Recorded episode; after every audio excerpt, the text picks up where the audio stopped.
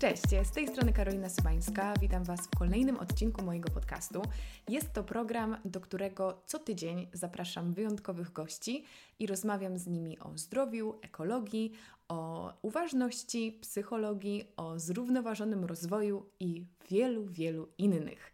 Dzisiaj rozmawiamy o jelitach. Moi drodzy, dużo w ostatnim czasie mówi się o takich pojęciach jak mikrobiom, bakterie jelitowe, prebiotyki, probiotyki, więc ja postanowiłam przygotować dla Was odcinek właśnie na ten temat, po to, żeby rozwiać parę wątpliwości i dowiedzieć się razem z Wami, do czego nam te jelita tak naprawdę służą, że one są takie ważne i tyle się o nich mówi. W końcu ostatnio często powtarzane hasło to jelita, drugi mózg. E, zaprosiłam do tej rozmowy Emilię Cesarek, e, która już wcześniej była gościem mojego podcastu. Emilka jest e, dietetyczką kliniczną, dietoterapeutką, jest też ekspertką od chorób zapalnych jelit właśnie, chorób autoimmunologicznych, ale też powinnam powiedzieć przede wszystkim od hormonów, bo poprzednim razem, kiedy była moim gościem, rozmawiałyśmy o cyklu menstruacyjnym.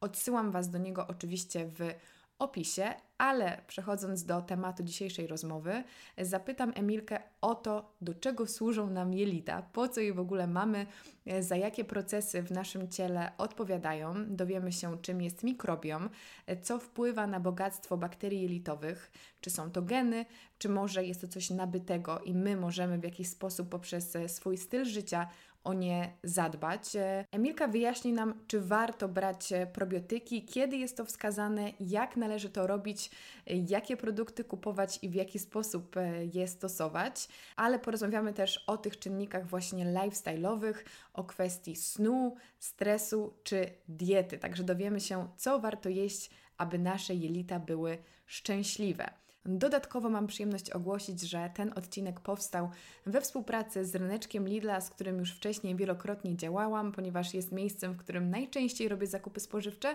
ale więcej na ten temat opowiem Wam w dalszej części rozmowy, a teraz zapraszam serdecznie do wysłuchania odcinka o jelitach z Emilią Cesarek.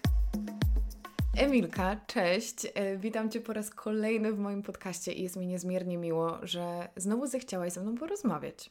Cześć Karolina, ja też się bardzo cieszę i z przyjemnością pogadam z Tobą o elitach. Tak, bo oczywiście odsyłamy naszych słuchaczy do poprzedniego odcinka. Dzisiaj o czymś nieco innym, ale wierzę w to, że znajdziemy też jakiś wspólny mianownik tych y, rozmów. Zresztą zaraz mi o tym opowiesz. Y, natomiast ja oczywiście chciałabym zacząć od podstaw, czyli wytłumacz nam w ogóle, co to są jelita i po co nam one są, bo to jest chyba jedna z tych rzeczy, które bierzemy w swoim życiu za pewnik, a całkiem wiele od nich zależy. E, to prawda, wiesz co, jeżeli chodzi o taką no, naukową nomenklaturę, to jelita są po prostu fragmentem naszego całego przewodu pokarmowego, e, gdzie odbywa się głównie wchłanianie składników odżywczych, tak, e, wchłanianie substancji, które powstały w wyniku jakby enzymatycznego rozkładu naszego pożywienia. Mm, natomiast ja zawsze lubię jednak brać pod uwagę to, że nasz układ pokarmowy to jest taki jeden wielki, długi system, który gdzieś tam w środku środku ma właśnie, e, ma właśnie jelita, tak, między żołądkiem, a tutaj tą odbytnicą, czyli tym ostatnim odcinkiem układu pokarmowego znajduje się taka sieć, która jest dla nas bardzo, bardzo ważna w kontekście właśnie wchłaniania i wyciągania składników odżywczych i jest to właśnie jelito cienkie i jelito grube, tak? I tutaj e, to, o co zapytałaś, czy o tą główną rolę, no to, to najważniejsza kwestia to będzie właśnie to wchłanianie, tak? Oczywiście będziemy sobie dzisiaj o tym e, rozmawiały e, i Ty, ty o to mnie mm, już gdzieś tam zapytałaś przed rozmową, jaki to ma wpływ na nasze hormony, na nasz układ odpornościowy, tak? Na całokształt jakby naszego życia. Natomiast taka najważniejsza fizjologiczna rola właśnie tych jelit to jest wchłanianie i tutaj mm, by ta część jelita cienkiego która jest wyposażona w kosmki jelitowe, to jest ten moment, gdzie odbywa się wchłanianie. Czyli gdyby ten fragment nie pracował odpowiednio, to nasz organizm nie będzie zdolny do wchłonięcia składników odżywczych z pożywienia, a to będzie równało się z niedożywieniem, mhm. tak? Czyli jelita to nie tylko takie flaczki, jak to mówimy, przez które po prostu przechodzi sobie pożywienie, ale to pożywienie głównie jest wchłaniane. Zaś tutaj w jelicie grubym dochodzi do tworzenia, formowania kału, co też jest bardzo ważne, bo to nie jest tylko i wyłącznie taka fizjologiczna rola, że my po prostu formujemy kał, który wydalamy, ale razem z tym kałem wydalamy między innymi jakieś substancje toksyczne, niestrawione resztki pokarmowe, hormony, tak, które nie chcemy, żeby z powrotem dostały się do obiegu, więc jakby te jelito naprawdę ma taką dużą funkcję, jeżeli chodzi o samo odżywienie naszego organizmu, a przez to, jak będziemy odżywieni, tak, ze sprawą dobrego wchłaniania, będzie dobrze funkcjonował nasz cały organizm, tak? Czyli będzie to potem jakby rzutowało na całokształt funkcjonowania naszego organizmu. No to nasuwa się pytanie, od czego zależy to, że nasze jelita dobrze funkcjonują? I też na początek e, chciałabym zapytać Cię o takie słowo, które moim zdaniem było w ostatnich latach, powiedziałabym, mocno takie mhm. rozhypowane, mówiąc e, kolokwialnie, czyli mikrobiom. Dobrze, mikrobiom. dobrze to powiedziałam, tak? Po polsku jest to mikrobiom. mikrobiom. O, co, o co w tym chodzi? E, wiesz co, jeżeli chodzi o mikrobiom, to, to jest ogół mikroorganizmów, tak, które zasiedlają jakieś, zasiedlają jakieś siedlisko, tak? E, czyli są to bakterie, grzyby, archeony, wirusy, które po prostu żyją sobie w jakimś środowisku, one je tworzą, e, no i przez to, że oddziaływują na siebie, oddziaływują też na całe to środowisko. Natomiast mikrobiom sam w sobie my mamy w całym naszym organizmie, mhm. bo my mamy mikrobiom na skórze, mamy mikrobiom w oku, mamy mikrobiom w jamie ustnej, mikrobiom w pochwie, mikrobiom właśnie jelitowy, i tutaj głównie często właśnie mówi się o tym mikrobiomie jelitowym, czyli tym siedlisku właśnie mikroorganizmów bytujących w naszym jelicie grubym, który oddziałuje prozdrowotnie na jakby całe nasze funkcjonowanie. E, I teraz w ogóle mm, ciekawostką jest to, że Mikrobiota, termin mikrobioty jelitowej w ogóle powstał mm, jakby na tutaj złączu XIX i XX wieku.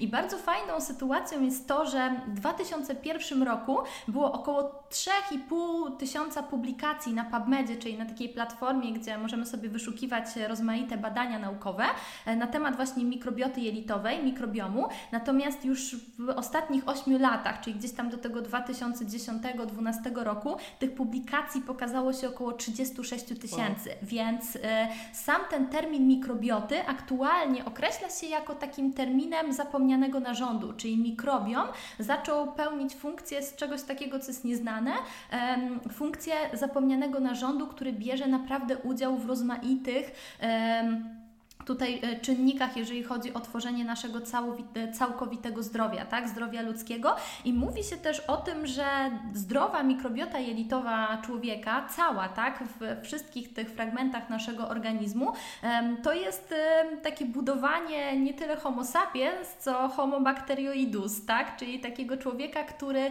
musi żyć dobrze, jakby w zgodzie z tymi swoimi bakteriami, żeby mógł odpowiednio funkcjonować, tak, czyli my troszkę w XXI XXI wieku sobie odbiegamy od tego, żeby żyć w zgodzie z tymi naszymi mikrobami, czyli robimy dużo rzeczy, które e, są szkodliwe dla tego naszego mikrobiomu, dla naszej mikrobioty. A to jest tak naprawdę podstawa do zdrowego funkcjonowania naszego organizmu, tak? Więc tutaj, jeżeli chodzi właśnie o ten mikrobiom, głównie mikrobiom jelitowy, bo to o tym dzisiaj chciałaś rozmawiać, ale ja uważam, że i ten mikrobiom w jamie ustnej, i w oku, i na skórze, i w pochwie, tak, ma ogromne, ogromne znaczenie w kontekście całego zdrowia, czyli ten jelitowy to jest tylko fragment mhm. całości, która jest dla nas taka bardzo, bardzo ważna. Ale czy powiedziałabyś, że właśnie.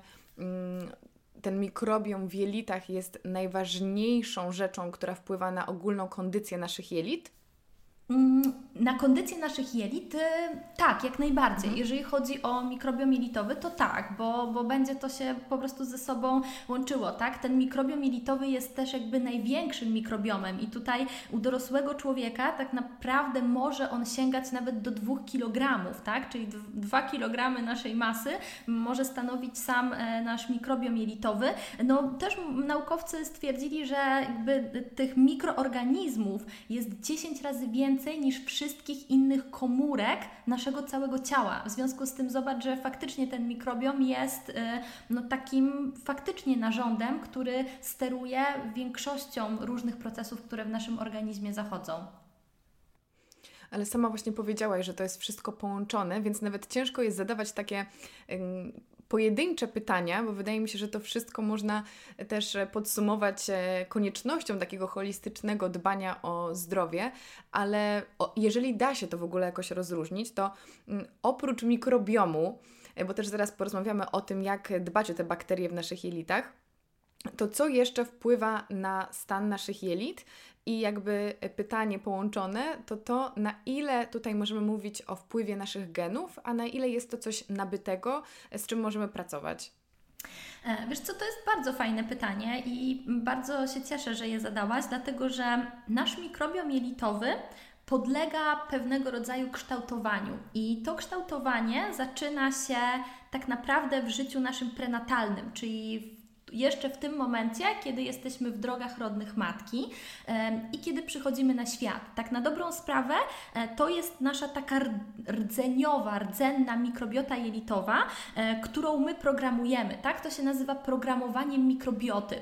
I aktualnie mówi się o tym, że nasza mikrobiota jelitowa kształtuje się pierwszym tysiącu naszych dni, czyli kiedy dziecko przychodzi na świat, najważniejszą kwestią jest poród, czyli to w jaki sposób na tym świecie się pojawi, czy poprzez cesarskie cięcie, czy tutaj e, wyjdzie po prostu naturalnie z dróg rodnych matki.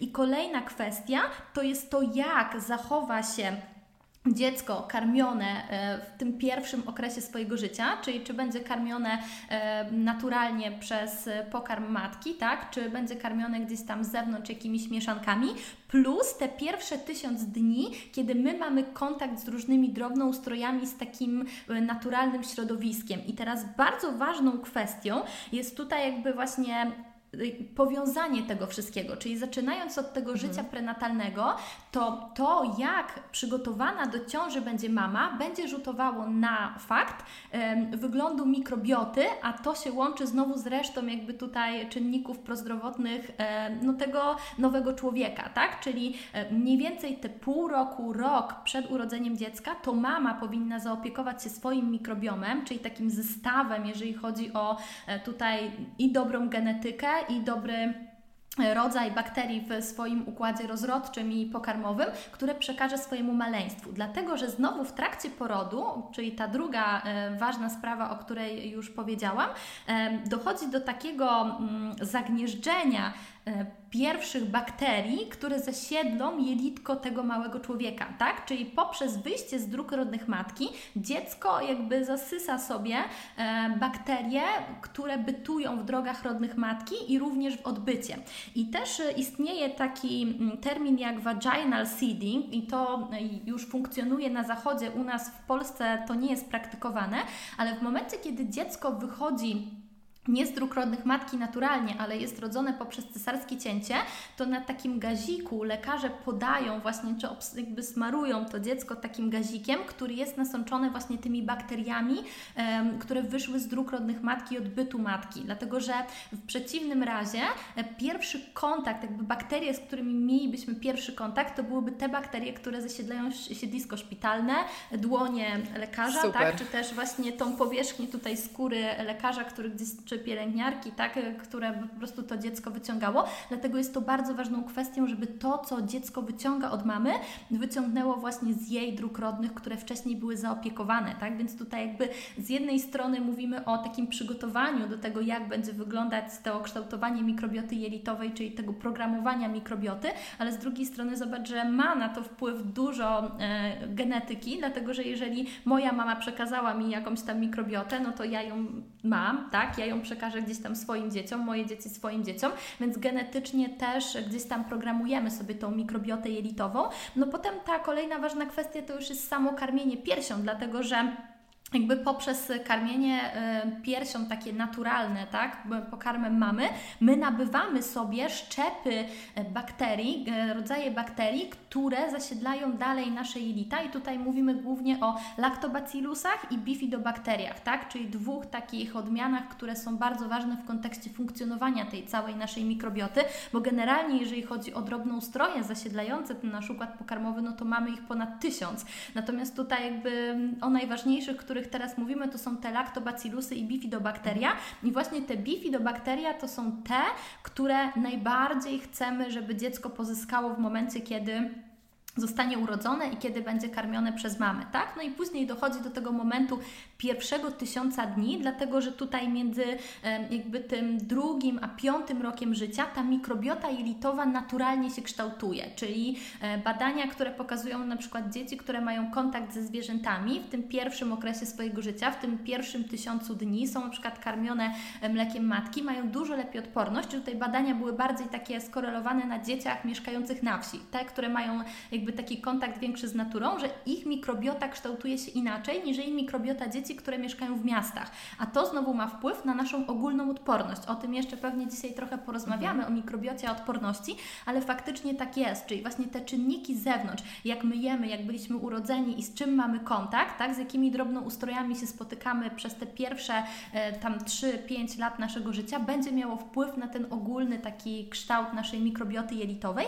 Natomiast już mówi się o tym, że po piątym roku życia ta ukształtowana mikrobiota to jest już taka mikrobiota dorosłego człowieka. Czyli z jednej strony jestem pięciolatkiem, ale pod kątem mikrobioty jestem już dorosłym człowiekiem. I to, co ja mogę później zrobić z tą mikrobiotą, to już jest tak naprawdę tylko i wyłącznie no, takie mechaniczne działanie w kierunku tutaj ewentualnie jej rozwoju, tak? Bądź jakby unikania pewnych rzeczy, które mogą na tą mikrobiotę wpłynąć pozytywnie bądź negatywnie.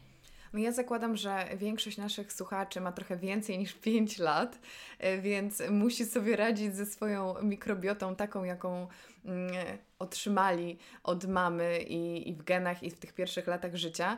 E, dlatego oczywiście chciałabym zapytać Cię, co możemy zrobić z tą e, naszą mikrobiotą w takim stanie, w jakim ją posiadamy, w jaki sposób możemy korzystnie na nią działać. Tylko chciałabym taką moją małą dygresję dodać, że to jest moim zdaniem ciekawe, że z jednej strony e, tutaj mamy wiele uwarunkowań genetycznych, ale ja na przykład jako e, matka, czy przyszła matka, e, mam wpływ na to, co, jaka będzie ta, mm, ten mikrobiom moich dzieci, dlatego że też mogę nad tym popracować właśnie w tym okresie e, ciąży, w okresie porodu, w tych pierwszych latach dziecka, więc to jest jakby trochę genów, a trochę też jakby pracy mamy, bo nawet mama, która nie ma zbyt bogatych tych bakterii jelitowych, może coś tam pokombinować, więc myślę, że te rady, o których e, powiemy, znaczy w sensie te wskazówki, one mogą zarówno e, służyć osobom, które chcą zadbać o swoje jelita, jak i przyszłym mamom. Także powiedz, co my możemy, co my możemy zrobić e, na razie może na plus. Oczywiście.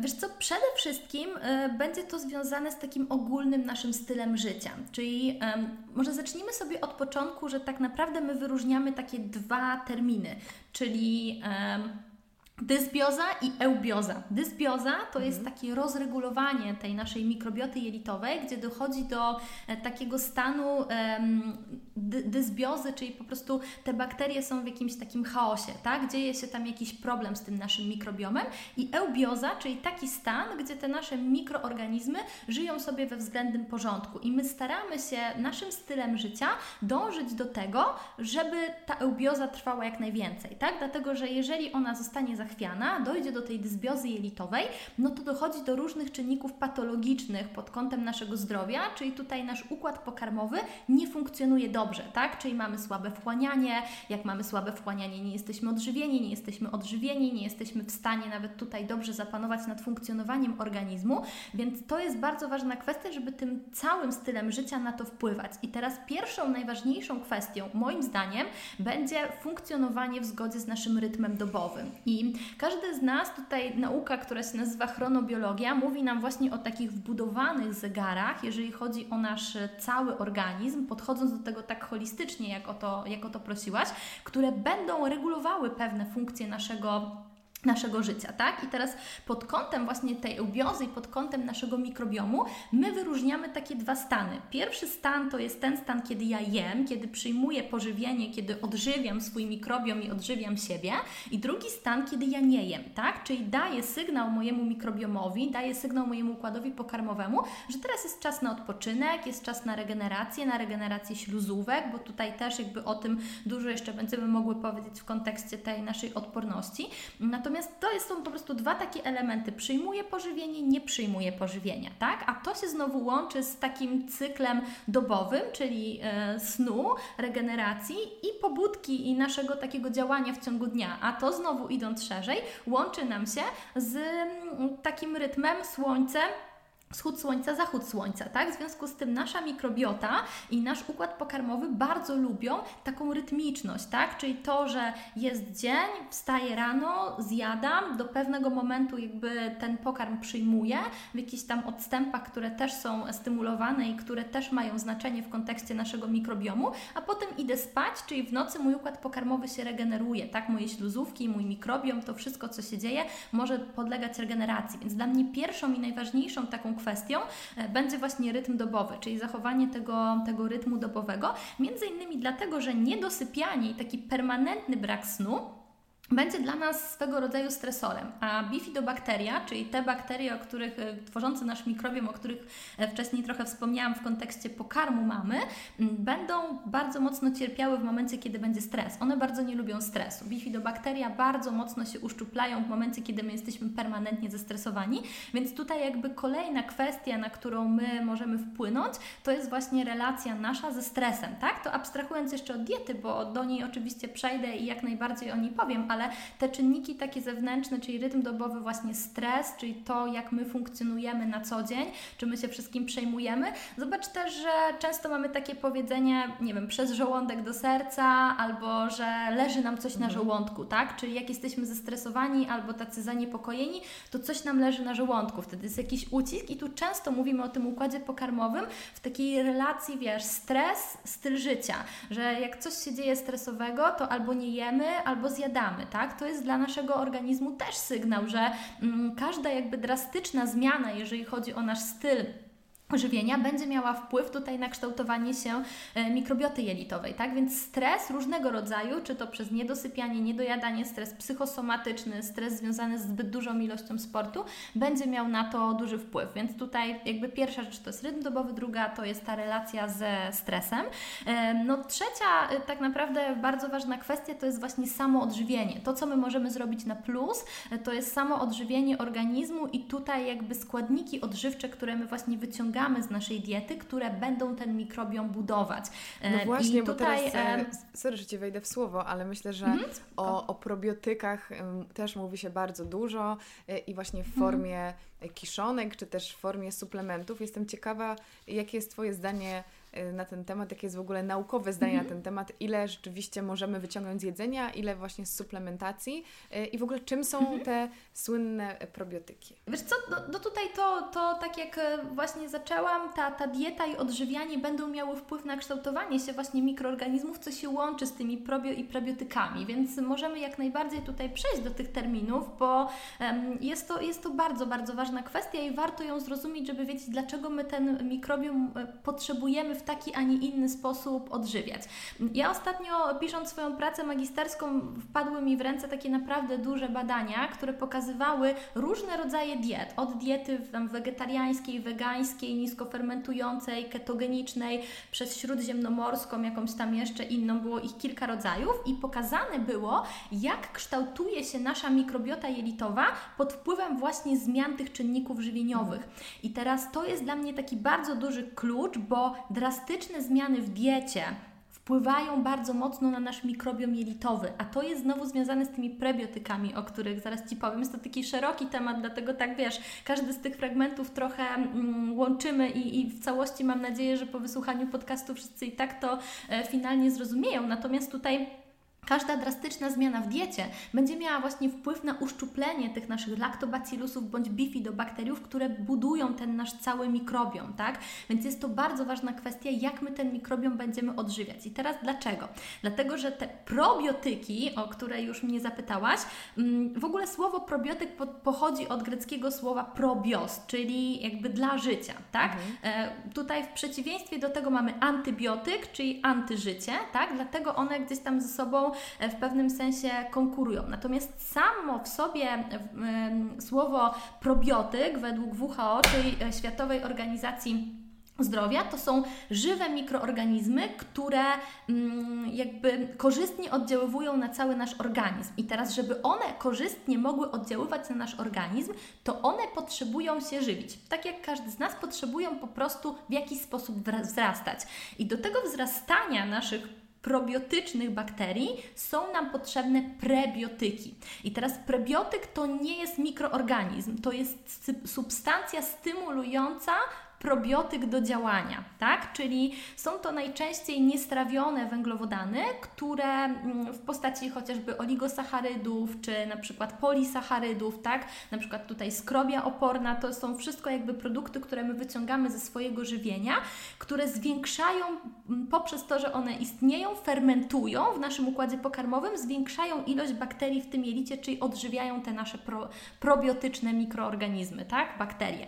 I teraz w kontekście tego, czy my je powinniśmy podawać z zewnątrz, czy my powinniśmy je sami sobie tutaj hodować, no to to już jest bardzo jakby taka kwestia indywidualna, bo to zależy od tego, jak ten nasz mikrobiom się ukształtował na początku, czy on nie uległ w ciągu swojego życia jakimś zmianom. I tutaj też bardzo warto podkreślić jest znowu ten minus, jeżeli chodzi o mikrobiotę jelitową, że pewne leki e, czy pewne substancje wpływają negatywnie na nasz organizm. Czyli załóżmy, że człowiek młody się, tak malutki człowieczek się rodzi, on jest takim tabula rasa, tak? Został zasiedlony przez mikroorganizmy, które wyciągnął z dróg rodnych matki i taka osoba faktycznie, jeżeli dobrze się odżywia, czyli podchodzi do tej swojej diety dobrze, jest wysycona probiotycznie i używa probiotyków, tak? A prebiotykiem też może być tutaj nawet yy, yy, po prostu zwyczajnie żywienie, no to ona sobie naturalnie ten mikrobiom kształtuje, ale w momencie, kiedy ten już bardziej dojrzały człowiek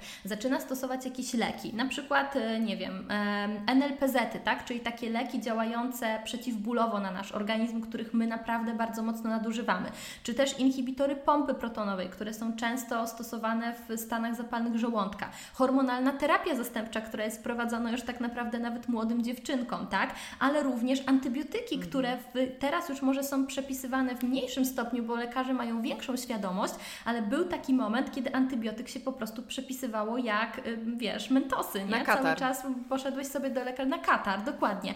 Więc tutaj antydepresanty, tak? Naprawdę masa tych leków wpływa na zmianę struktury tego naszego mikrobiomu.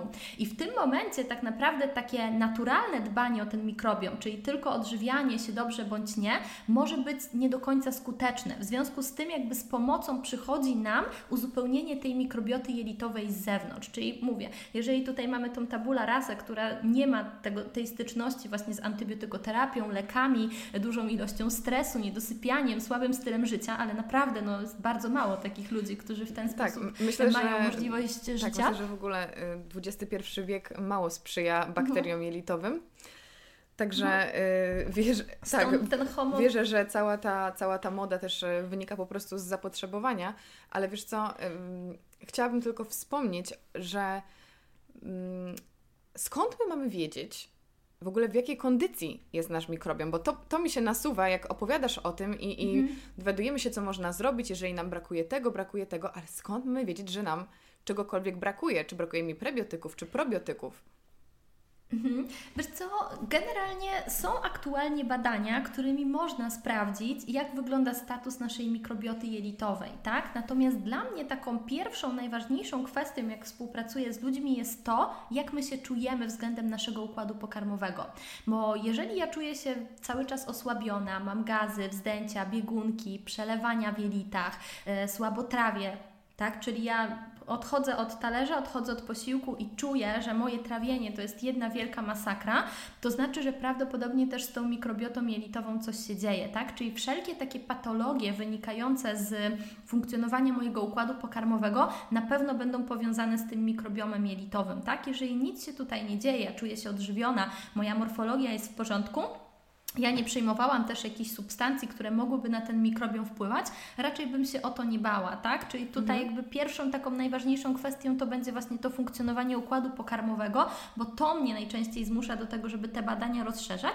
Aktualnie mamy możliwość zrobienia badań, tak? Czyli tutaj badamy sobie odczynnik, jakim jest kał, e, pod kątem właśnie liczebności tych bakterii możemy to sprawdzić, natomiast właśnie chciałam powiedzieć, że to są jeszcze badania, które nie do końca mają odzwierciedlenie i przełożenie na to, e, czy możemy się nimi już posiłkować, czy nie. Tak? W takich stanach naprawdę e, ciężkich, bo można je wykonać tylko i wyłącznie prywatnie. Tak w naszym tutaj NFZ-owskim e, systemie to, to jeszcze nie działa. No to możemy wykonać takie badania prywatnie i to określić. Natomiast spójrz, odnieśmy się znowu do tej sytuacji, że nasz mikrobiom reaguje bardzo, bardzo drastycznie i tak bardzo szybko, jeżeli chodzi o wszelkie zmiany dietetyczne, czy też mhm. jakieś interwencje, tak? W związku z tym załóżmy, że ja dzisiaj wykonuję sobie takie badanie mikrobioty jelitowej skału, robię sobie to badanie, ale w międzyczasie stwierdziłam, że dobra, nie będę tutaj zbyt długo czekać, pójdę sobie od razu, wprowadzę jakieś prebiotyki, pójdę sobie kupię jakieś tam, jakąś tam substancję. W związku z tym ja wysłałam swoje wyniki do badania, ale wprowadziłam już do swojego systemu coś z zewnątrz, co będzie miało zupełnie inny wynik aktualny niż to, co ja wysłałam do laboratorium. Teraz laboratorium przyśle mi rozpiskę, że brakuje mi takich i takich i takich bakterii, a te mam we względnej normie. Natomiast ja już zaczęłam jakieś interwencje żywieniowe, czy na przykład dużo się stresowałam, czy przyjęłam jakiś antybiotyk w tym czasie trzech tygodni oczekiwania na wynik, które już tą mikrobiotę zmieniły. Dlatego te badania nie są miarodajne mhm. pod kątem właśnie tego, że nasz mikrobiom zmienia się drastycznie. I tutaj dla przykładu można podać chociażby właśnie zmianę tą diety, która jest dla mnie takim dużym, e, dużym czynnikiem, bo załóżmy, że ja zjadam sobie normalnie, czy jem wszystko, tak? Białko, tłuszcz, węglowodany w różnej formie, jem też, nie wiem, fast foody, no po prostu taką różnorodną dietę. E, niekoniecznie musi być to jakaś tam fit, zdrowa dieta i tak dalej. I jak nagle z dnia na dzień po prostu przechodzę sobie na przykład na dietę ketogeniczną, mhm. czyli dietę wysokotłuszczową, nawet jeżeli ona jest dobrze skomponowana, to jednak w wynikach badań pokazuje się jasno, że następuje w tym czasie uszczuplenie jakiejś tam ilości bifidobakteriów, laktobacillusów, czy jakby ta struktura mojego mikrobiomu zmienia się wraz ze zmianą diety. W związku z tym jakby tutaj zbadanie sobie mikrobiomu, jeżeli ktoś bada i mówi, dobra, zbadałem i teraz wiem, co mam robić, mhm. niekoniecznie może być dobrym rozwiązaniem, dlatego że mówię, tutaj dużo czynników będzie wpływało na to, że ten mikrobiom będzie się szybciutko zmieniał, tak? Więc jakby dla mnie najważniejszą kwestią będzie to, jak funkcjonuje mój ogólny, tak, taki stan e, układu pokarmowego. Czyli wszystko znowu sprowadza się do takiej samoobserwacji, y, i po prostu przyglądanie się temu, jak reaguje nasz organizm. Zresztą mhm. chciałabym wrócić do tego właśnie, co wtedy robimy, kiedy na przykład przychodziliśmy różnego rodzaju kuracje lekami, ale wiesz, nasuwa mi się kolejne pytanie, które trochę mnie przeraża, czyli jeżeli nawet mamy super pakiet bakterii w, swoich, w swoim organizmie e, z uwagi na nasze geny, z uwagi na to, jak to się wszystko kształtowało przez te pierwsze lata życia, czy my wprowadzając jakieś drastyczne zmiany, no na przykład niekorzystne, albo przechodząc jakąś terapię lekami, pozbywamy się tych bakterii na zawsze? Czy da się je odbudować? Mm, wiesz co, myślę, że to jest też pytanie takie dosyć trudne i też się nad nim niejednokrotnie zastanawiałam, natomiast uważam, że tak, że w pewnym momencie jakby my robimy sobie taką szkodę i faktycznie potem gdzieś tam można to częściowo odbudować i tak jak powiedziałam, te pierwsze 2-3 lata naszego życia będą takie kluczowe, żeby wiedzieć, że ta mikrobiota ma jakiś taki swój kor, tak, czyli właśnie ten rdzeń, do którego będzie można wrócić.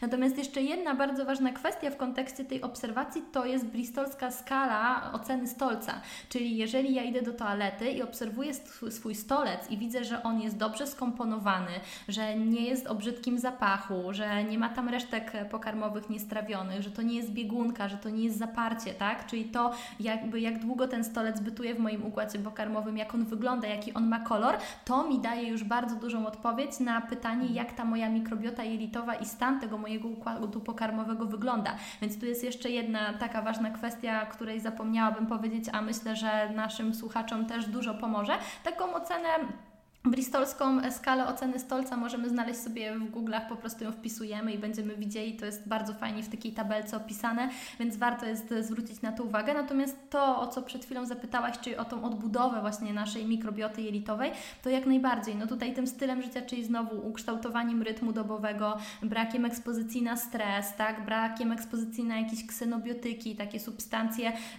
słabo odżywcze, tak, czy też jakby takie problematyczne dla naszego ogólnego układu pokarmowego powinniśmy eliminować. No i dodatkowo możemy wprowadzić taką okresową probiotykoterapię, mhm. która może tą mikrobiotę nam w jakiś sposób nabudować. Tutaj pierwsza i taka najważniejsza kwestia, bo jest ich kilka, jest taka, żeby zawsze ta probiotyka, probiotykoterapia była celowana, tak? Czyli jeżeli na przykład pod względem tego, że mój mikrobiom nie funkcjonuje odpowiednio, ja nabyłam atopowe zapalenie skóry, czy mam na przykład problemy skórne, to będę wiedziała, że szukam publikacji, czy też szukam pewnych rodzajów e, gatunków, tak, szczepów bakteryjnych, które będą odpowiadały jakby wspomaganiu leczenia tej jednostki chorobowej, czy też tego problemu, tak? Czyli e, jakby zawsze celuję w to, nie biorę sobie tych probiotyków na ślepo, bo usłyszałem w telewizji, że jest taki i taki probiotyk, tylko szukam badań i tutaj odniesienia w publikacjach naukowych do tego, na co ten dany właśnie szczep czy gatunek będzie działał w kontekście mojego zdrowia, tak? Czyli gdzie, gdzie szukać po prostu tego problemu problemu i w kontekście samego wyboru e, właśnie e, produktów probiotycznych, musimy kierować się zasadą musimy, mimo tego, już nie lubię tego słowa, to tutaj akurat jest ono naprawdę bardzo pozytywne, musimy kierować się pewną zasadą i ta zasada jest prosta. Rodzaj, gatunek i szczep. Mhm. Czyli kupując probiotyk w aptece, tak, czy w sklepie, no raczej tutaj aptekę, aptekę polecam, kupuję ją zawsze dobrej jakości, tak? Przede wszystkim ten produkt probiotyczny w jednym swoim gramie powinien zawierać minimum 10 milionów jednostek, jeżeli chodzi o laktobacillusy i 100 milionów jednostek, jeżeli chodzi o bifidobakteria, tak? Czyli tutaj jest to taka pierwsza, najważniejsza zasada, że sprawdzam sobie liczebność tych bakterii w tym preparacie. I zaraz powiem, dlaczego jest to takie ważne.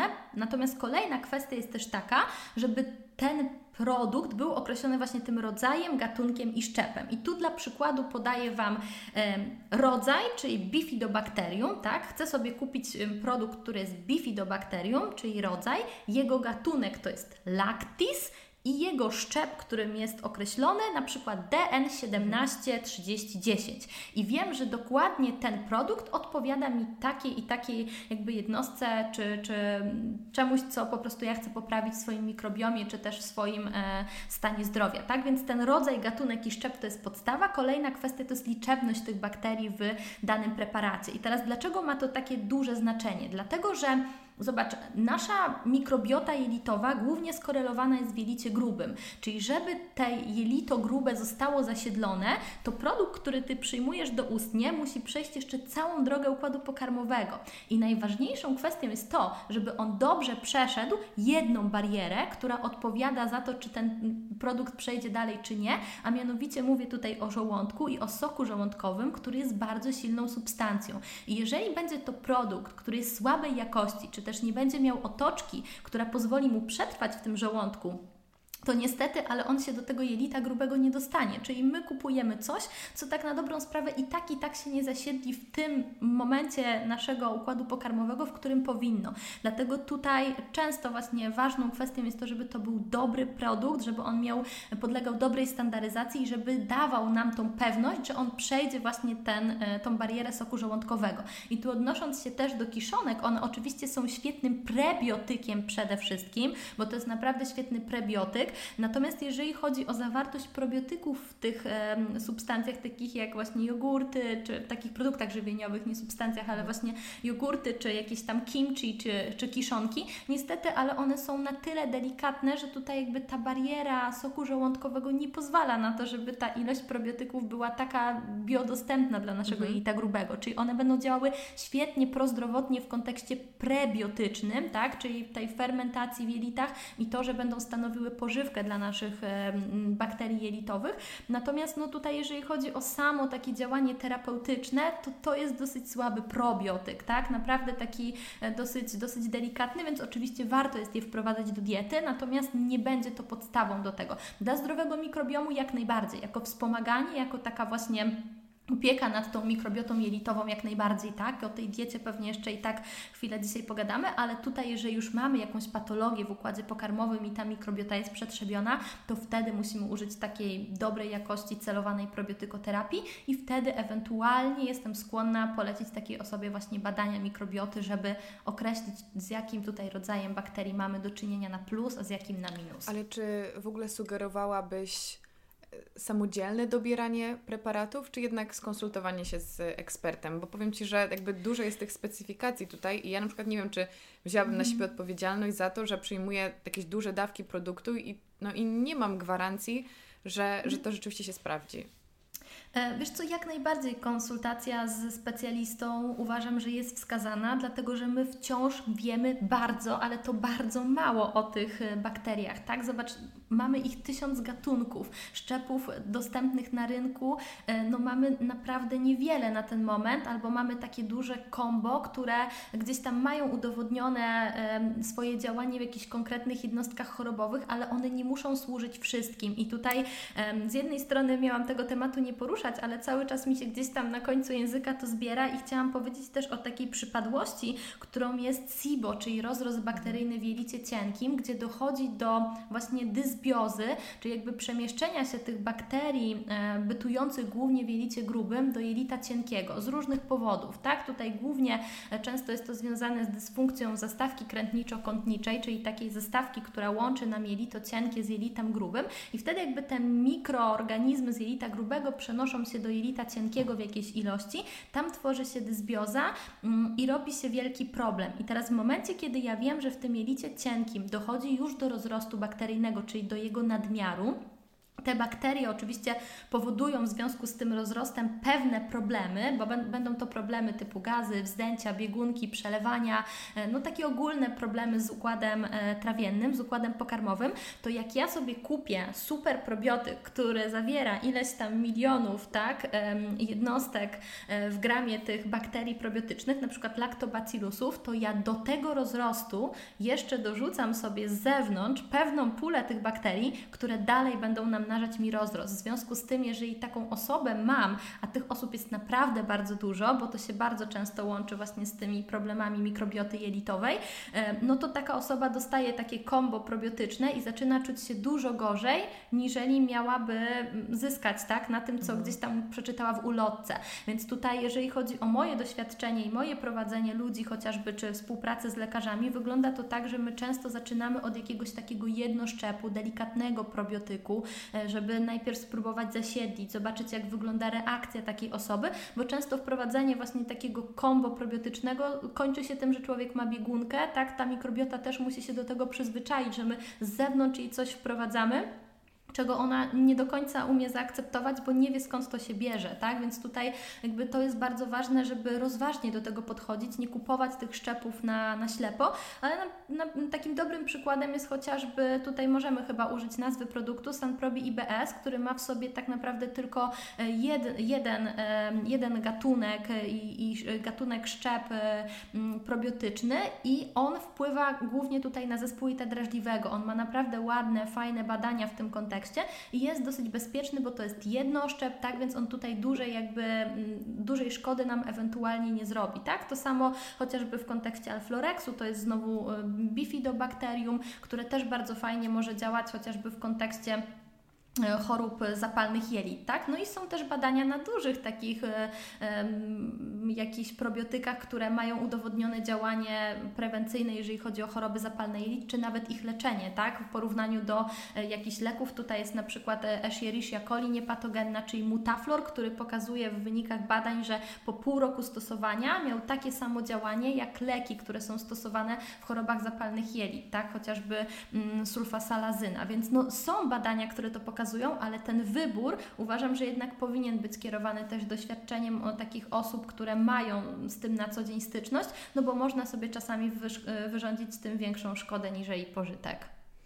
To wydaje mi się, że takim dobrym podsumowaniem byłoby stwierdzenie, że jeżeli rzeczywiście odczuwamy duży dyskomfort i nasze zdrowie nam po prostu doskwiera, to warto skonsultować się ze specjalistą. Natomiast e, jeżeli chodzi o osoby, które po prostu chciałyby o siebie zadbać, nie są pewne, jak się mają ich bakterie jelitowe, ale powiedzmy, że chcą je wesprzeć, e, to abstrahując też od tych czynników takich um, związanych ze stylem życia, o których mówiłyśmy, pomówmy teraz przez chwilę właśnie o tej, o tej diecie. diecie co my rzeczywiście możemy zrobić e, na co dzień. Ja też uważam, że jakby no każdy nasz posiłek jest taką inwestycją w nasze zdrowie. Mm, I skoro nie ma rzeczywiście źródeł dobrych probiotyków, to jak możemy w inny sposób po prostu sobie e, pomóc i zadbać o to zdrowie jelity właśnie poprzez jedzenie? Dietę. E, przede wszystkim to zaobserwować Twoje konto na Instagramie pod kątem żywieniowym, bo Twoja dieta jest idealna, idealną dietą, jeżeli chodzi o mikrobiom jelitowy, dlatego że nasze e, bakterie jelitowe przede wszystkim uwielbiają błonnik, tak? Więc wszelkie diety, które będą, tu mówię tu o zdrowym, tak? Mikrobiomie jelitowym, czyli taki, który chcemy wesprzeć. Nie mówię o tych patologicznych, gdzie jest problem z na przykład trawieniem właśnie i problem z przyswajaniem błonnika, ale generalnie nasze bakterie jelitowe uwielbiają taką dietę wegańską, wegetariańską, która jest obfita właśnie w te oligosacharydy, polisacharydy, w skrobie oporną, którą znajdziemy głównie tutaj właśnie w produktach takich jak owoce, warzywa, kaszę, zboża, tak? czyli taką dietę bardzo mocno e, roślinną. Zdecydowanie jakby dieta taka skoncentrowana na dużej ilości tłuszczu, e, białka, tak? E, białka zwierzęcego, niestety, ale nie sprzyja naszej mikrobiocie jelitowej, bardziej gdzieś tam rozwojowi tych um, takich proteolitycznych bakterii, które, takich gnilnych, które no nie do końca są na, na plus. W związku z tym ta dieta przede wszystkim powinna być bardzo różnorodna i tutaj, tak jak powiedziałam już wcześniej o tym badaniu, badaniu, które do swojej magisterki studiowałam, najlepiej, jeżeli chodzi o wsparcie mikrobioty jelitowej, namnażanie i laktobacillusów i bifidobakteriów e, wypada dieta śródziemnomorska, czyli taka mm. dieta, która będzie bazowała sobie przede wszystkim na nisko przetworzonym jedzeniu, na takich produktach jak właśnie owoce, warzywa, pełnoziarniste produkty, e, która będzie też jakby tutaj związana z niską dostępnością alkoholu, używek, bo to są kolejne rzeczy, które nie są niestety wskazane, jeżeli chodzi o e, nasz mikrobiom jelitowy, tak? Więc e, to będą takie naprawdę ważne, ważne rzeczy w kontekście naszego mikro, mikrobiomu. Więc tutaj jak najbardziej dodawanie dużej ilości warzyw, owoców, w ogóle błonnika do diety, to będzie podstawa rozwoju naszego mikrobiomu, dlatego że to są właśnie te substancje prebiotyczne, które wpływają na, na to zwiększanie ilości no, tych prozdrowotnych bakterii w naszym jelicie grubym.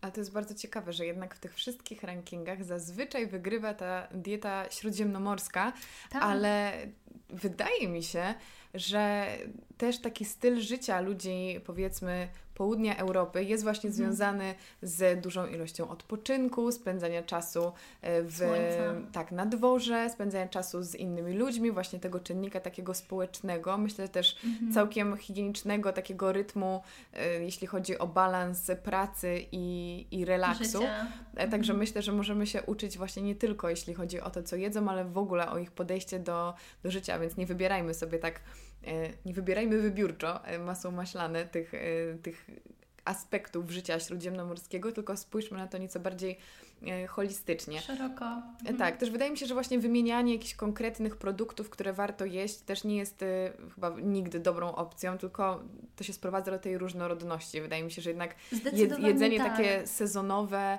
lokalne i jedzenie tej tęczy przysłowiowej to jest, to jest zawsze najlepsza, najlepsza to jest podstawa. opcja. Oczywiście, natomiast tutaj mówię, no te węglowodany, które będą nam fermentowały, który, dzięki którym właśnie otrzymamy sobie tą pulę prebiotyków, no będą bardzo, bardzo ważną kwestią, tak? Więc no, ta różnorodność jest naprawdę bardzo, bardzo ważna, e, ale takimi naprawdę świetnymi produktami, jeżeli chodzi o odżywianie naszego mikrobiomu, no będzie przede wszystkim skrobia oporna, którą możemy znaleźć w takich produktach jak schłodzony ryż, taki ugotowany mhm. schłodzony ryż. On będzie dla nas świetną pożywką dla naszych bakterii jelitowych. Banany, takie bardziej zielonkawe banany będą też świetne. Płatki owsiane, rewelacja, tak? Cebula, czosnek to będą też bardzo bardzo fajne mm, produkty, jeżeli chodzi o probiotyki, topinambur, rewelacyjnie, tak więc tutaj naprawdę no, głównie takie źródła e, wegańskie, wegetariańskie, właśnie warzywa, owoce to będzie taka podstawa do odżywiania tego naszego mikrobiomu jelitowego.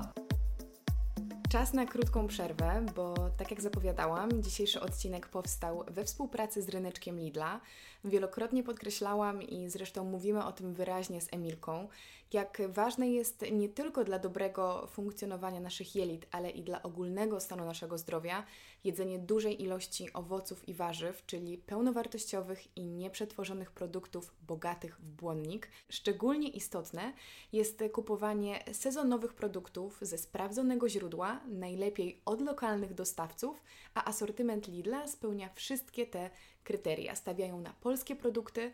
Doczytałam, że sprzedaż artykułów spożywczych od polskich producentów stanowi ponad 70% obrotu firmy, a w swojej ofercie posiadają kilkaset produktów spożywczych z oznaczeniem polski produkt. To oznaczenie pozwala klientom na łatwe znalezienie artykułów wytworzonych w Polsce z użyciem polskich surowców. I dodatkowo kwestia bardzo bliska mojemu sercu, czyli ograniczanie plastiku.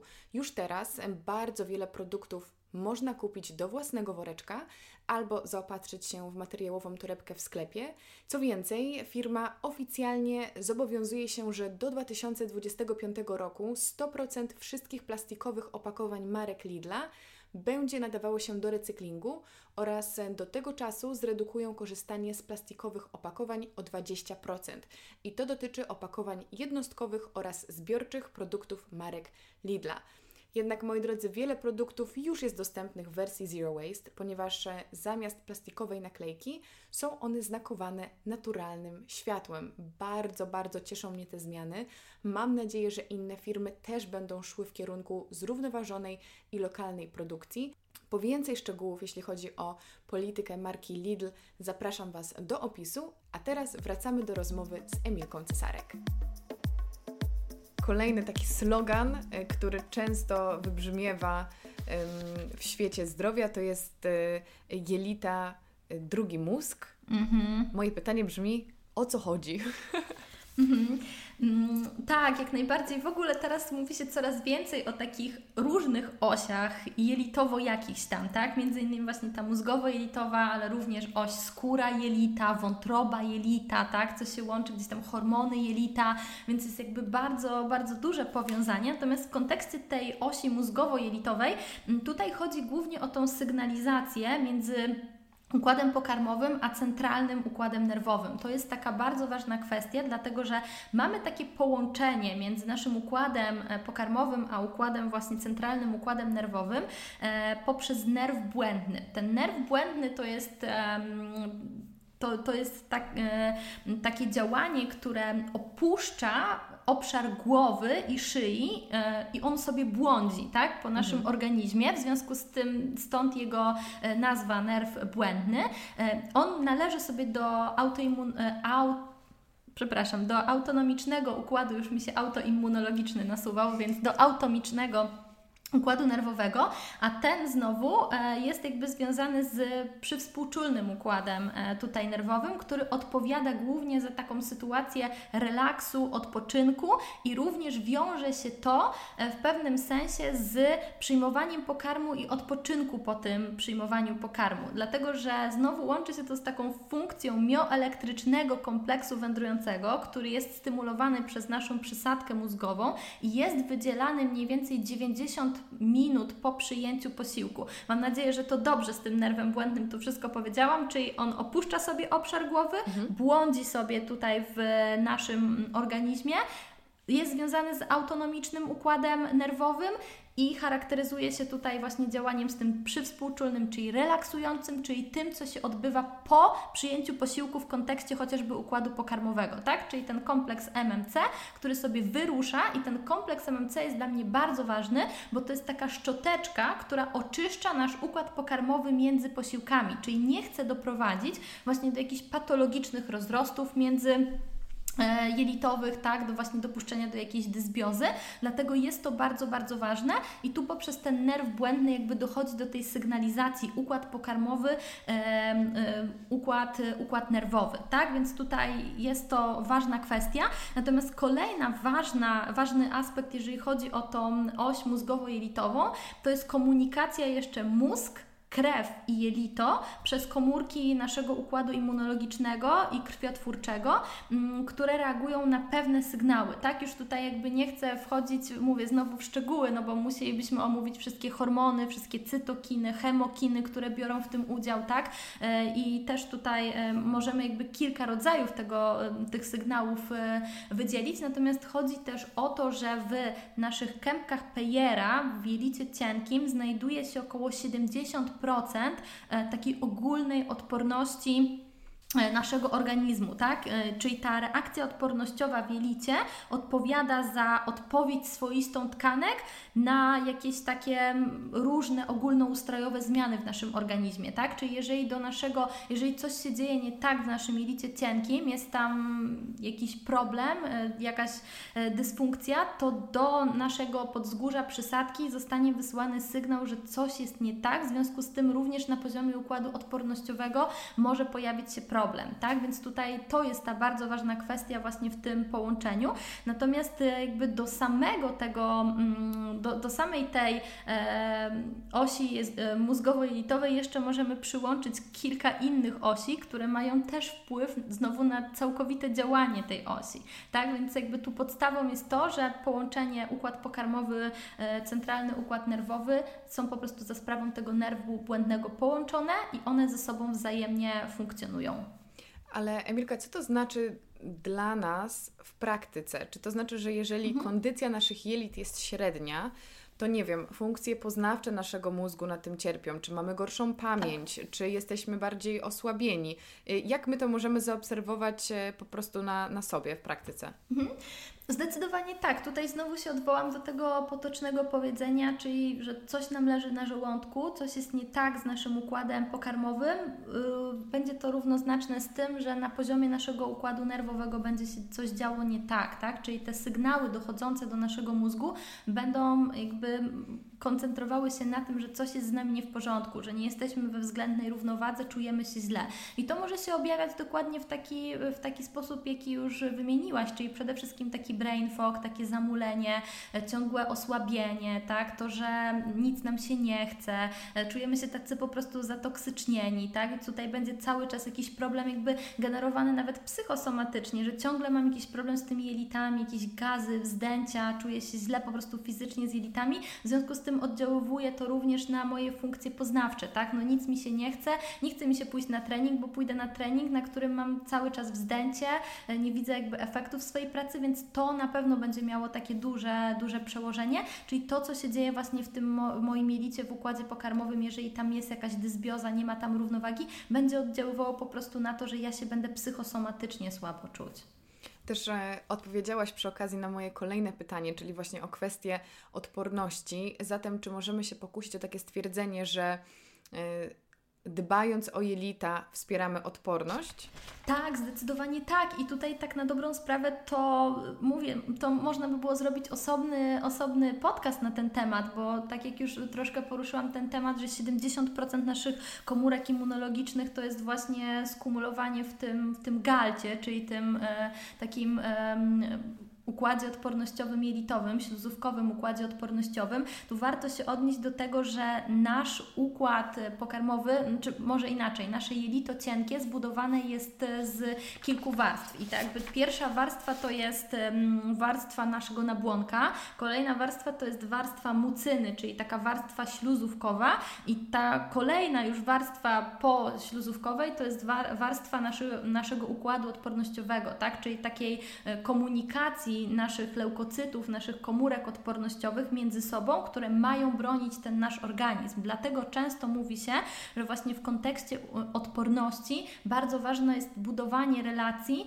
tego naszego jelita, tak? I tutaj często dochodzi do takiego momentu, gdzie czy to w przypadku dysbiozy, czy silnego stresu, czy chociażby silnej, takiej dużej, nadmiernej aktywności fizycznej, dochodzi do rozszczelnienia tej bariery jelitowej e, na poziomie tym właśnie śluzówkowym i poziomie nabłonka. W związku z tym, jakby kolejna warstwa, do której się cokolwiek dostaje, to jest już właśnie ta warstwa naszego układu odpornościowego, który w momencie, gdy dostaje sygnał, że cały czas się coś tam dostaje, co nie powinno się tam znajdować, zaczyna to atakować atakować, tak? Zaczyna po prostu stawać jakby oporem do tych, do tych czynników, no bo oczywiście chce nasz układ odpornościowy, nasz organizm cały obronić, tak? W związku z tym tutaj dochodzi często do tego problemu, który jest znowu związany z osłabionym układem odpornościowym, czyli chorobami autoimmunologicznymi, tak? Znajomy ostatnimi czasy Hashimoto, ale również właśnie jakieś reumatoidalne zapalenie stawu, gdzie nasz własny organizm zaczyna stawać oporem do, e, do samego siebie, tak? Czyli zaczyna atakować swoje własne tkanki. To jest też określane takim terminem mimikry molekularnej, która mówię znowu gdzieś tam w nauce jeszcze nie jest do końca potwierdzona, ale właśnie to, że organizm zaczyna strukturalnie podobne białka w budowie do naszych tkanek e, atakować, tak? Czyli zaczyna po prostu stawać oporem, w związku z tym często się mówi o tym, żeby wykonać jakieś testy na nietolerancje pokarmowe w takich przypadkach, żeby odciążyć ten układ odpornościowy. Mówię, to nie ma jeszcze takiego uzasadnienia w nauce, e, ale znowu mówię, to będzie związane z tym galtem i z tym układem odpornościowym, który jest właśnie skumulowany w naszych, e, w naszych jelitach, tak? Dlatego ja nawet nie tyle dbałabym o to, żeby wprowadzić probiotyk z zewnątrz, ale o to, żeby zadbać o ogólną kondycję mojego jelita cienkiego, czyli przede wszystkim najważniejsza kwestia to jest to, żeby nie wprowadzać jakichś czynników z zewnątrz, które tą śluzówkę i nabłonek będą e, nam rozszczelniały, czyli przede wszystkim stres, właśnie niedosypianie, nadmierna aktywność fizyczna, która mocno też rozszczelnia tą barierę jelitową, ale kolejna kwestia, o którą my nie dbamy, to jest nawodnienie, tak? Mhm. Nasze śluzówki, generalnie wszystkie w całym naszym organizmie, czy to żołądek, czy jelito, tak? No ogólnie wszystkie śluzówki bardzo mocno potrzebują nawodnienia, potrzebują wody jako czynnika, który będzie gdzieś tam je budował, również składniki odżywcze, tak, witaminy, mikroorganizmy, selen, cynk, miedź, tak, więc tutaj jakby gęsto, gęsto odżywcza dieta i to, żeby po prostu uszczelniać cały czas tą barierę e, jelitową w taki naturalny sposób, czyli dbać o siebie. Melatonina, jeden z najważniejszych antyoksydantów, który również ma swoje receptory w układzie pokarmowym, który bardzo ładnie tą śluzówkę, śluzówkę regeneruje, tak, więc tutaj ta podstawa, żeby najpierw o to zadbać, nim zaczniemy wprowadzać jakieś probiotyki, jakieś inne substancje, to nie dopuścić do tego, żeby właśnie te dwie warstwy układu pokarmowego, a zarazem ochronne przed jakby ochronne warstwy dla naszego układu odpornościowego cierpiały, żeby on nie musiał być nadreaktywny. Czyli po raz kolejny profilaktyka, prewencja i dbanie o siebie z dnia na dzień. E, taki myślę, że często się nasuwa wniosek, ale tak jak powiedziałaś, mm, choroby w ogóle autoimmunologiczne też jest e, no niestety schorzenie, z którym boryka się coraz więcej e, osób w obecnych czasach. Też jest to dziedzina, która z tego co wiem Ciebie bardzo interesuje, więc tutaj taki może mini apel do naszych słuchaczy, jeżeli chcielibyście posłuchać też odcinka o chorobach autoimmunologicznych, to oczywiście dajcie nam koniecznie znać, bo no, ja osobiście też e, czasami nawet o tym wiesz, wspominałam, dlatego też zadaję Ci takie pytania, na przykład właśnie mhm. co robić, jeżeli obserwujemy to, to lub to, lub skąd wiedzieć, że mamy e, jakieś problemy, bo ja tutaj odpukać, chociaż chyba nie mam po co odpukiwać, nie, nie miałam nigdy takich od dziecka żadnych szczególnych e, uszczerbków na zdrowiu, więc też e, ciężko jest mi właśnie powiedzieć, e, jakie są skutki dla mnie stosowania probiotyków czy też kiszonek, bo jakby mhm. ja zawsze działam tak ogólnie wspierająco dla organizmu, ale wiem, że jest bardzo wiele osób, które mają różnego rodzaju problemy właśnie związane z jelitami i to się przejawia w różny sposób, a też nie zawsze są one świadome, że właśnie to źródło leży w naszym brzuchu.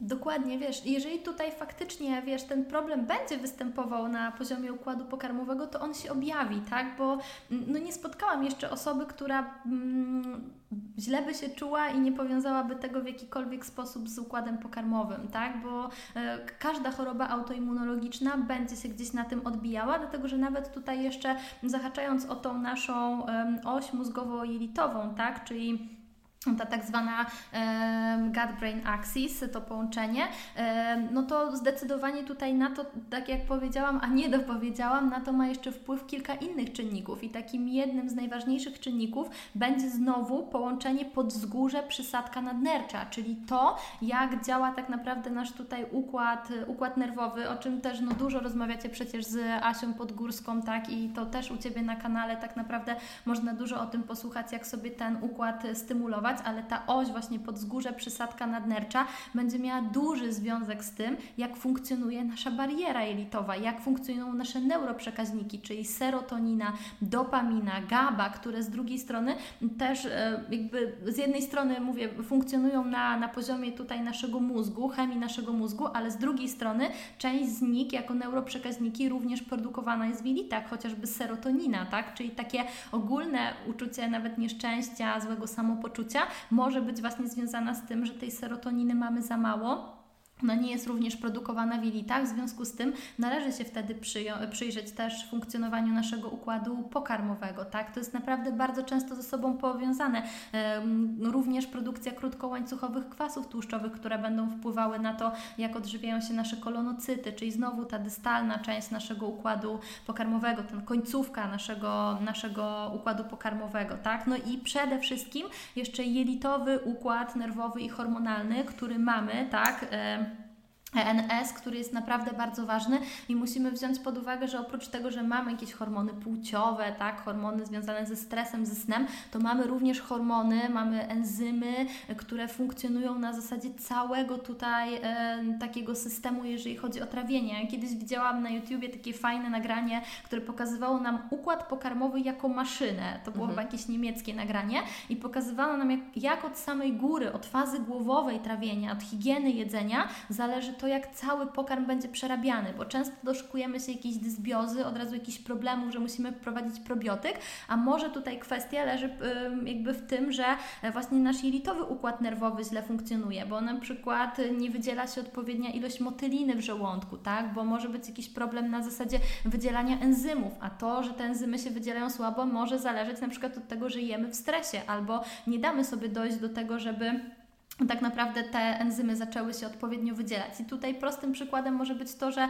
na przykład wyobraźmy sobie swojego ulubionego cukierka teraz, jak już o nim pomyślimy, a jesteśmy lekko głodni i tak wiesz, zamkniemy oczy, nie słuchamy podcastu, tylko po prostu jesteśmy sami ze sobą, to wkładamy tego, wiesz, myślimy sobie, jak wkładamy tego cukierka do buzi, już na samej takiej relacji myślenia o tym smaku zaczynają nam się wydzielać pewne enzymy, które stymulują trawienie, myślimy o tym, w związku z tym jakby mózg dostaje sygnał, że okej, okay, zaczynam jakby wydzielać enzymy, poruszać hormony, które będą brały udział w całej kaskadzie trawienia, bo już na, na bazie tutaj fazy głowowej trawienia dostaje sygnał, będzie trawienie, więc uruchamiaj resztę systemów, które będą za chwilę brały udział. To jest długi proces. Trawienie to jest bardzo długi proces. To nie jest tak, że my sobie coś wrzucimy do układu pokarmowego i bach, to sobie szybko wylatuje. Samo tak naprawdę zatrzymanie e, naszego pożywienia w żołądku to jest, jest kupa czasu, bo to może trwać nawet 4-6 godzin. A u osób, które mają długi pasaż jelitowy albo problem chociażby z opróżnieniem żołądka, to może trwać dużo, dużo dłużej, tak? Więc tutaj naprawdę to połączenie znowu e, układu mm, pokarmowego, układu nerwowego jest no, bardzo, bardzo ważną kwestią. Też no nie bez powodu mówi się, że ślinka cieknie. Tak? tak? Kiedy myślimy o jakimś y, tak. jedzeniu, a ślina wiadomo też jest częścią trawienia, więc ona już się wydziela, więc my Bardzo już trawimy. Ważne te, te wyimaginowane potrawy.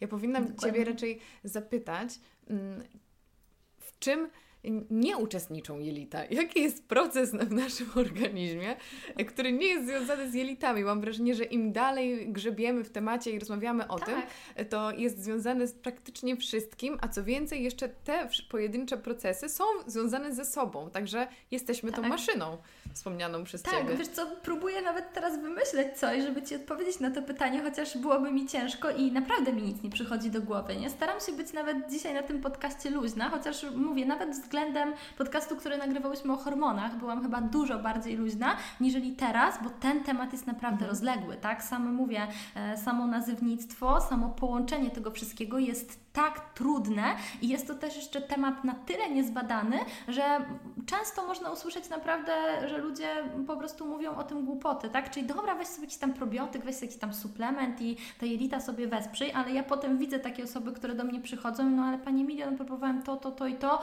i tylko było gorzej, miałem biegunki, a coś tam, tak? Więc tutaj jakby i diagnostyka i też właśnie podjęcie takiej pracy na bardzo szeroką skalę, czyli od mózgu, od naszej psychosomatyki, bo wiesz, czasami może być tak, że ktoś powie, no, no weź sobie jakiś tam probiotyk i będzie ok, ale z drugiej strony jego problem z układem trawiennym, czy z jego mikrobiotą jelitową, taką ogólnie funkcjonującą, może wziąć się z tego, że na przykład ma jakieś problemy psychosomatyczne, przewlekły stres, który będzie blokował nam wydzielanie kwasu solnego, zablokowanie odpowiedniej odpowiedzi kwasu solnego będzie skutkował słabym e, trawieniem. Słabe trawienie równa się przejście do jelita cienkiego treści pokarmowej, która będzie słabo wchłonięta. Słabe wchłonięcie równa się słabe odżywienie, słabe odżywienie równa się osłabienie, osłabienie równa się wpadanie w takie błędne koło, że coś się ze mną dzieje nie tak. Nie? To jest w takim wielkim skrócie, ale zobacz, że niby tylko układ pokarmowy, ale jednak, tak jak mówisz, no, w jednej wielkiej, spójnej całości.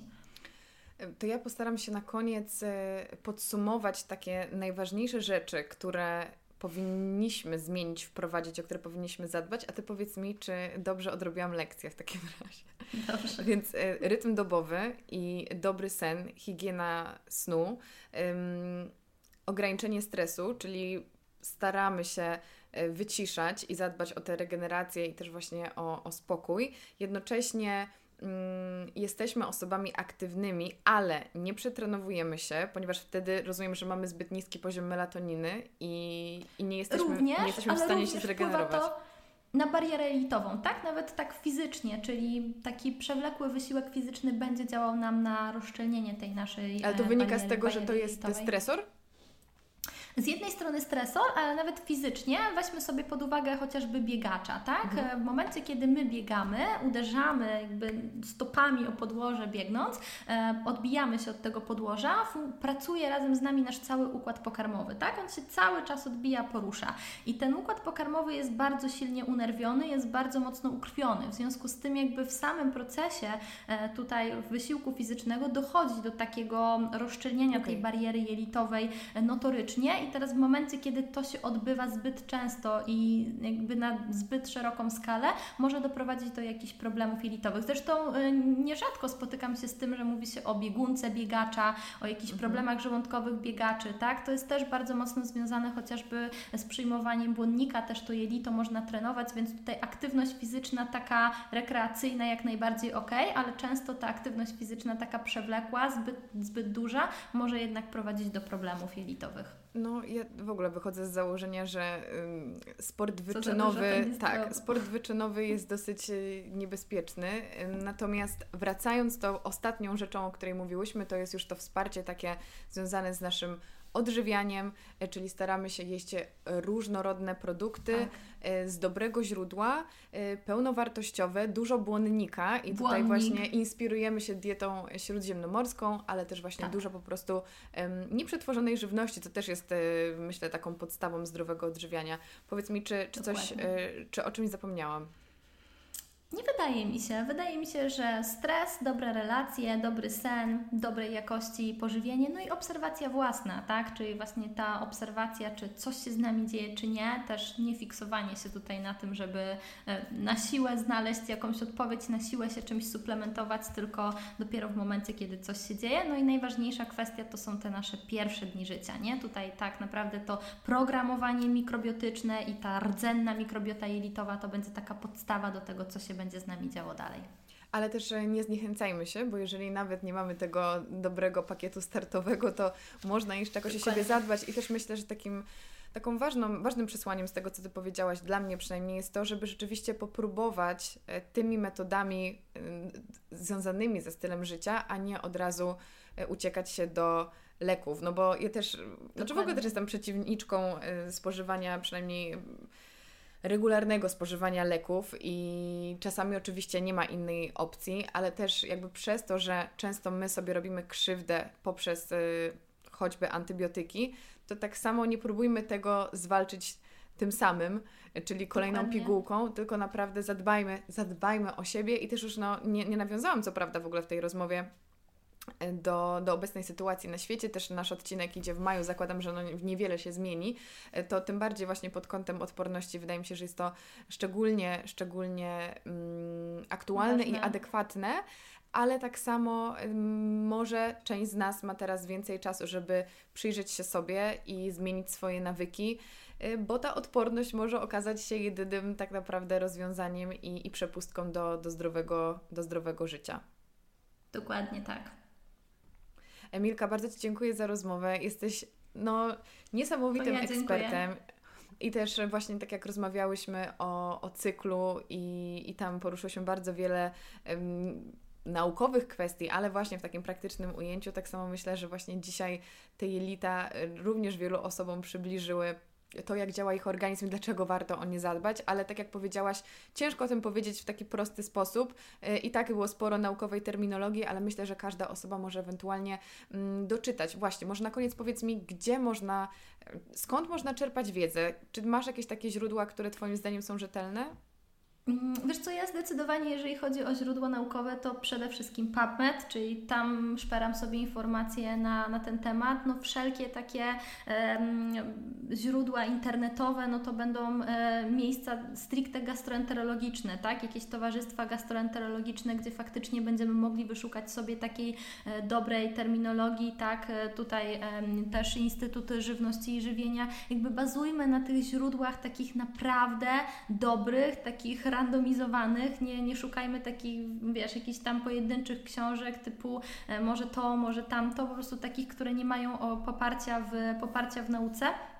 Więc ja tutaj zdecydowanie polecam takie źródła naukowe, takie, które po prostu, mówię, w nauce będą miały pełne poparcie. To jeszcze na sam, sam koniec powiedz, gdzie można Cię znaleźć e, i też czym się zajmujesz na co dzień, w czym się specjalizujesz e, i właśnie z jakimi sprawami najlepiej się do Ciebie zgłaszać. E, jestem dietetykiem klinicznym. E, Instagram, Facebook, Keep Fit in Style e, dietetyk. Natomiast na co dzień zajmuję się właśnie prowadzeniem ludzi. No i mój główny konik w pracy to jest przede wszystkim układ pokarmowy. Tak? Moja magisterka to są choroby zapalne jelit, ale również właśnie wszelkie patologie, jeżeli chodzi o dysbiozę jelitową, problemy typu SIBO, czyli ten rozrost bakteryjny w jelicie cienkim. No siedzę głównie tutaj w układach pokarmowych. To, to jest taka moja główna praca, jeżeli chodzi o ludzi. Zapraszamy, ja wszystko podlinkuję. Tobie jeszcze raz bardzo dziękuję i jeszcze wszystkiego dziękuję dobrego. Dziękuję bardzo, Karolina. Dziękuję Wam bardzo za wysłuchanie tej rozmowy i dziękuję Ryneczkowi Lidla za to, że był patronem tego odcinka. Tak jak zawsze, przypominam Wam, że mój podcast ukazuje się w każdy poniedziałek o godzinie 7 rano i możecie go posłuchać na Spotify, na iTunesie oraz na YouTubie.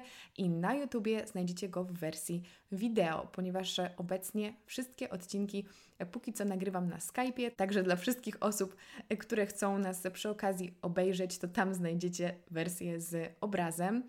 Zachęcam Was też do obserwowania mnie na Instagramie Karolina Sobańska Podcast bo tam wrzucam zawsze informacje o nowym odcinku, opowiadam Wam o moich gościach, zapowiadam, kto będzie w programie. Zresztą również e, możecie mnie zaobserwować na moim oficjalnym Instagramie Karolina Sobańska, bo myślę, że jest tam też sporo ciekawych treści.